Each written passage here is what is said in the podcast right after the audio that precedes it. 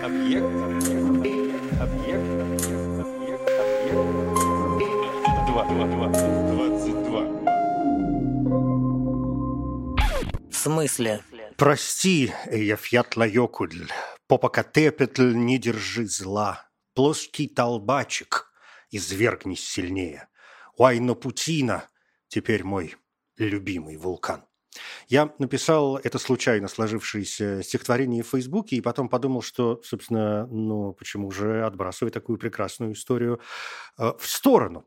Э, Хотя в тексте рукописно это, конечно, выглядит лучше, чем на слух, особенно если при написании использовать родные буквы, а не кириллицу. Кириллица уместна только в плоском толбачике, находящемся на Камчатке. Но на Земле ведь такое количество прекрасных, опасных, э, манящих, заигрывающих вулканов, что впору устроить себе новое хобби или разработать маршрут, стремясь посетить, например, э, не все столицы европейских государств или не главные художественные музеи мира, а, например, прикоснуться к самым великим, самым знаменитым вулканам и в старости с гордостью рассматривать фотографии, пробуждая в себе потоки вот этой восторженной э, магмы. Кстати, у нас э, есть и Инстаграм, куда вы запросто можете заглядывать. Object 22, Object. Все это слитно. Заходите, там и анонсики, и напоминания о том, что есть и еще один проект, который называется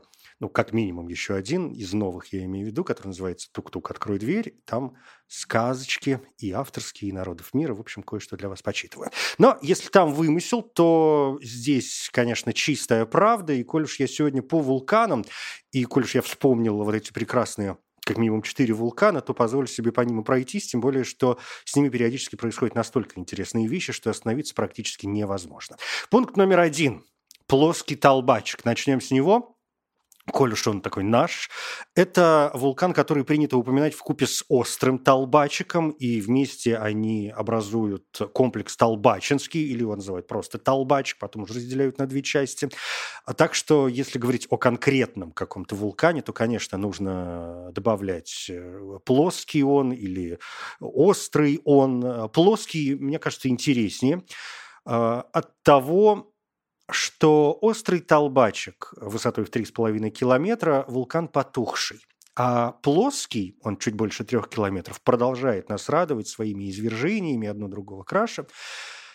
И знаменит он еще и тем, что с ним произошло в свое время большое трещинное извержение. Нетрудно догадаться, что это когда лава и газы выталкиваются через трещины. А в историческом смысле мы знаем таких извержений всего шесть. До этого были два в Исландии, два в Мексике и одно в Испании. И вот знаменитое большое трещинное извержение плоского толбачка. Кстати, э, не только это в его жизни случалось, есть еще у него одно знаменитое извержение. Оно началось в 2012 году. Тогда туда ломанулись туристы и журналисты, и очень много об этом говорили. И, в общем, эта история продолжается по сию пору, потому что буквально вот в ноябре 2020 года мы наблюдали новые трещины, прорывы лавы, так что плоский толбачик, может быть, нас э, еще и удивит.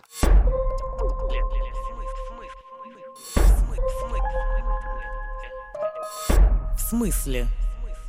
Эйяфьятла-Йокудль сейчас, наверное, самый известный вулкан в мире, если брать новейшее время. Понятно, что есть э, Везувий, есть Фудзияма, есть Йеллоустон, в конце концов, но Эйяфьятла-Йокудль манит как манит вся Исландия, где таких ледников и таких вулканов полно, но вот наш решил вляпаться в историю.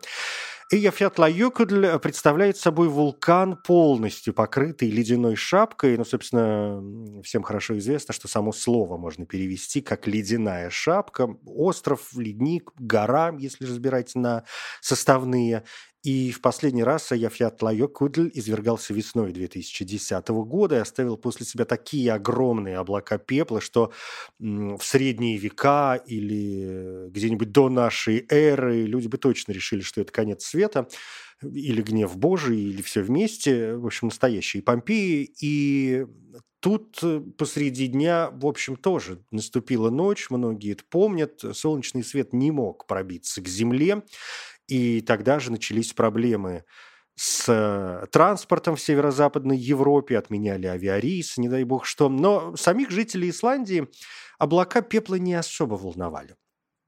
Их больше беспокоило наводнение, ведь когда вулкан извергается, его лед должен куда-то уйти. Но сильного наводнения не случилось, основная часть вод ушла в реки, и э, почта Исландии выпустила в 2010 году три специальных марки в связи с извержением вулкана Эйяфьятлайокудль. Все марки содержат настоящий вулканический пепел. Ну а что до, казалось бы, сложного произношения вот этого Эйяфьятлайокудля, мне кажется, в нем нет особо ничего сложного, если, опять же, разложить это на составные части. И с ударением, ну вот я как-то больше ухожу в лайокудль, кто-то говорит Эйяфьятлайокудль. Это все не имеет никакого такого серьезного значения в русском языке, потому что мы все равно не произносим это так, как произносят это правильно сами исландцы. Так что, если вы умудритесь совместить, например, э, все три ударения в этом слове, то честь вам и хвала, чтобы было и ефьядла, и йо, и, и, и кюдель, и вот все вместе, в конце концов, мы что-нибудь э, получим. Попокатепетль, э, следующая история, пункт третий, один из самых романтичных, конечно, вулканов э, в мире. У него очень прозаическое название, он переводится как «дымящийся холм». Это Мексика, и как у плоского толбачка нашего, у него есть близнец. Близнец под названием Истаксиуатль. Вот здесь желательно твердое ударение на «и». Истаксиуатль, что переводится с языка натль как «белая женщина». Потому что, как минимум по очертаниям, а, Истаксиуатль напоминает лежащую женщину, да еще и он покрыт снегом. Ну, в общем, все складывается. Для простоты эти вулканы называют просто Попо и Иста. И есть знаменитейшая легенда, идущая еще от ацтеков. Вот здесь начинается настоящая сказка. Легенда эта гласит о том, что Иста, Истаксиуатль была принцессой, которая влюбилась в одного из воинов – служивших у ее отца. Тому это, конечно, как это обычно бывает, не нравилось, и он отправил парня на войну, пообещав отдать ему дочь, когда тот вернется с победой. Но, конечно, отец был уверен, что воин не вернется. И вот пока Попо не было, к принцессе продолжали свататься, и один из потенциальных мужей сказал ей, что Попо погиб – и что делать? Надо как-то выходить замуж. И, в общем, ее уговорили выйти замуж воспользовался, то есть парень горем убитой девушки. Но тут Попокатепетль возвращается с победой, и Стаксиуатль, не выдержав собственной неверности и, конечно, позора для того времени, покончила с собой. Не пережив потери, Попокатепетль тоже покончил с собой, ну, в общем, настоящие Ромео и Джульетта, но милосердные боги превратили влюбленных в две горы, которые теперь навеки останутся вместе. Это самая известная и самая красивая легенда, хотя есть другая э, легенда, что Попокатептл жестоко все-таки вернувшись, отомстил поклонникам, обманувшим э, Истаксиуатль, и люди сложили пирамиду, на вершину которой Попокатептл положил свою возлюбленную, а затем люди сложили другую пирамиду, и Попокатептл взял факел, взошел на ее вершину, чтобы вечно смотреть на Истаксиуатль, и вот Собственно, почему а, это еще и вулканы. С факелом же поднялся. У Джона Хьюстона, кстати, есть прекрасное кино. Называется «Под вулканом». Иногда его переводят как э, «У подножия вулкана» по книге Малкольма Лаури. И там э, вы найдете некоторые параллели с этой историей. Очень неплохой фильм, номинацией на награды Каннского фестиваля, Оскар, Золотой глобус. В общем, если не видели, э, позволю себе рекомендовать. В смысле? Четвертая и, пожалуй, кульминационная история на сегодня – это вулкан под названием Уайна Путина. Он очень забавно пишется на испанском э, языке. Э, надеюсь, вы как найдете возможность все это прочитать. Но вот в оригинале, значит, называется он «Вайна Путина», и с языка кечуа переводится как «молодой вулкан», тоже, в общем, совершенно прозаическое название, хотя другие варианты перевода предлагают «место, где кипятили молоко», и этот перевод, скорее всего, относится к человеческим жертвоприношениям, что, конечно, добавляет этому вулкану очарования. Это удивительно далекий и удивительно близкий нам вулкан. А, Расположен он в Перу, извергался последний раз в 1600 году, но уж извергнулся, так извергнулся. Тут есть возможность ответить на вопрос, как мы вообще понимаем сегодня, что там куда изверглось и какие мы можем делать выводы. Все столь же просто, сколь и сложно. Земля, как известно, она ведь не автономна. Каждое серьезное явление влияет на многие прочие элементы, оставляет знаки, а нам остается только прочитать эти знаки. Так и масштабы в данном случае извержений вулканов мы можем понимать не только по оставленным описанием, свидетельством очевидцев, по хроникам, но и по самой природе, по годичным кольцам деревьев, по положению ледников, по толщине образований, э, времени цветения растений, даже по сбору винограда мы все это знаем. И вот э, Уайна Путина «Извержение» 1600 года. Одно из самых интересных за всю историю. Оно считается единственным крупным взрывным извержением Ант в историческое время. Это крупнейшее э, извержение вулкана за всю историю человечества во всей Южной Америке, а также одно из крупнейших за последние тысячелетия и крупнейшее историческое извержение в западном полушарии. Это страшнее, чем извержение Кракатау в 1883 году в Индонезии, и страшнее, чем извержение Пинатубо в 1991 году на Филиппинах. Извержение Уайна Путины сопровождалось мощными землетрясениями. Воздух буквально разрывался. Грохот стоял такой, что его можно было услышать за тысячу километров. Жители тогда даже подумали, что началась э, война. Ну, впрочем, война в то время велась чуть э, менее, чем постоянно. Английские корсары, все такое. И вице-король Перу даже собрал войска э, по этому поводу. Потому что никто не понимал, что происходит. Небо потемнело. И в то же время было освещено молниями, а пепел падал так густо, что не просто погребал, он разрушал своим весом дома. Дети вулкана все сносили на своем пути. Падающий пепел, селевые потоки и потоки лавы опустошили территорию площадью примерно 40 на 70 километров. Уничтожено порядка 17 деревень в пределах 20 километров от вулкана. В некоторых населенных пунктах погибло, э, погибли все абсолютно люди. А одно из потерянных мест э, Эстегагач было прозвано Помпеями Перу. Люди бежали, животные искали убежище как раз в городах, и их там погребало, собственно, моментально. И только в результате извержения погибли порядка полутора тысяч человек, и это не считая жертв землетрясений и наводнений. А в Арекипе, э, в городке, прямо во время мессы рухнул э, местный собор. Не исключают сегодня, что тогда началось цунами. А в Тихом океане творится черт знает что. В прибрежных водах погибает вся рыба. Винодельческое дело в южной части Перу уничтожено полностью.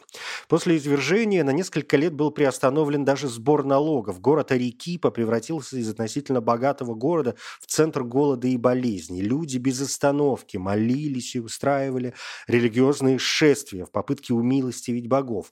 Многие потеряли веру, веру в церковь и вернулись к язычеству, позабытые мистические обряды воскресли, обрели новую силу. Люди совершали разнообразные ритуалы и с едой, и с э, жидкостями, и нещадно били и заживо вешали собак, потому что вот э, был очень распространенный языческий ритуал э, такой у них. В общем, как бы то ни было, почти все считали, что извержение связано с волей богов. Причем если, например, испанские колонизаторы интерпретировали это событие как божественное наказание за то, что они медленно распространяют христианство, то аборигены, наоборот, считали, что божества восстали против испанских захватчиков.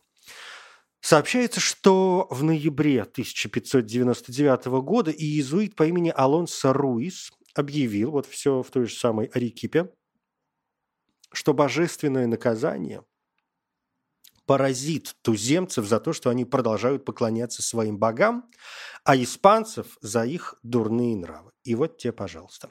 Хотя другие искренне полагали, что извержение – это не работа богов, а это работа уже дьявола, которому, а это ну, христианство только приходит, новая религия, с дьяволом мы только знакомимся. И, в общем, многие считали, что это работа дьявола, которому не нравится отсутствие жертв. В смысле? Если бы Уайна Путина прошелся только по Перу, это было бы полбеды. Ученые склонны связывать это извержение с событиями, которые, казалось бы, за уши тяни, и то не дотянешь. Известно, что извержения вулканов изменяют климат на всей планете, и выброшенные в атмосферу пепел, газы уменьшают э, количество достигающего Земли солнечного света. Это, конечно, влечет за собой похолодание, как следствие это ведет за собой неурожаи, и э, извержение Уайна Путины, собственно, за этим извержением все и последовало. Лето 1601 года было одним из самых холодных в северном полушарии за последние шесть веков. И теперь снова по пунктам, по подпунктам. Первое. В Северной Америке Извержение Уайна Путины последовало за засухой на территории сегодняшних восточных штатов США и, возможно, помешало созданию колонии в Джеймстауне, штат Вирджиния, где случилась огромная смертность от недоедания. Кроме того, извержение могло способствовать исчезновению культуры, культуры Мононгахила. Второе в Европе, ну, казалось бы, где Перу и где Европа. В Европе температура поставила рекорды. В Финляндии, Греции, Швейцарии, Центральной Испании морозы продолжались летом в Италии и Англии. В Эстонии неурожаи и высокая смертность привели к закрытию трех четвертей всех хозяйств. В Шотландии чума, во Франции и Германии неурожаи и беда с виноградниками. Третье. Османская империя. Чрезвычайно холодные зимы, связанные с извержением Э, и вызывают они эпидемии болезни у домашних животных. Погибло огромное количество скота в Анатолии, в Крыму, на Балканах, и это очень серьезно ослабило Османскую империю и, похоже, способствовало началу восстаний. Четвертое. В Китае морозы уничтожили посевы, вызвав голод настолько сильный, что мы имеем сегодня описание случаев каннибализма. Впрочем, подобные описания встречаются не только в Китае, но и в России. И это пункт пятый. Лето 1601 года было влажным, а зима первого-второго годов суровой. И мы все прекрасно помним так называемый Великий голод 1601-3 годов, унесший около двух миллионов жизней. И этот голод, судя по всему, тоже случился из-за извержения Уайна Путины в Перу. 2 миллиона – это треть населения страны. Борис Годунов, один из лучших и наиболее интересных царей в истории нашей страны, пытался исправить положение, но, как мы знаем, оказался бессилен. Да и никто бы, наверное, и не справился в то время. Люди действительно ели друг друга, э, питались навозом. Э, и, конечно, считали, что голод и болезни – божья кара – бесконечно раздавались голоса, что власть Годунова не угодна Богу, она незаконна. И тут же, конечно, восстание Хлопка, появление Лжедмитрия I, а потом смерть Годунова, убийство его сына и наследника Федора. Мы все это прекрасно знаем из нашей истории. То есть пошатнувшееся положение Бориса и конец толком не начавшейся династии Годуновых оказывается прямым следствием извержения перуанского вулкана. Здесь надо бы поставить точку, хотя, конечно, мне очень хочется пройтись по другим любимым вулканам, а тут и Ярагонгу, и Бромо, и Санта-Маргарита. А еще есть горящие горы, и их не, не стоит путать с вулканами. Вот, например, гора Винген или просто горящая гора в Австралии в 200 километрах к северу от Сиднея. Внутри этой горы горит угольный пласт. И горение – продвигается приблизительно на метр в год. И если так было всегда, а ученые ну, предполагают, что так возможно, возможно, так было всегда, это значит, что 650-метровая горящая гора горит уже порядка 6 тысяч лет. То есть гора Винген – это самый долгий пожар в истории человечества. Я Евгений Стаховский. Спасибо.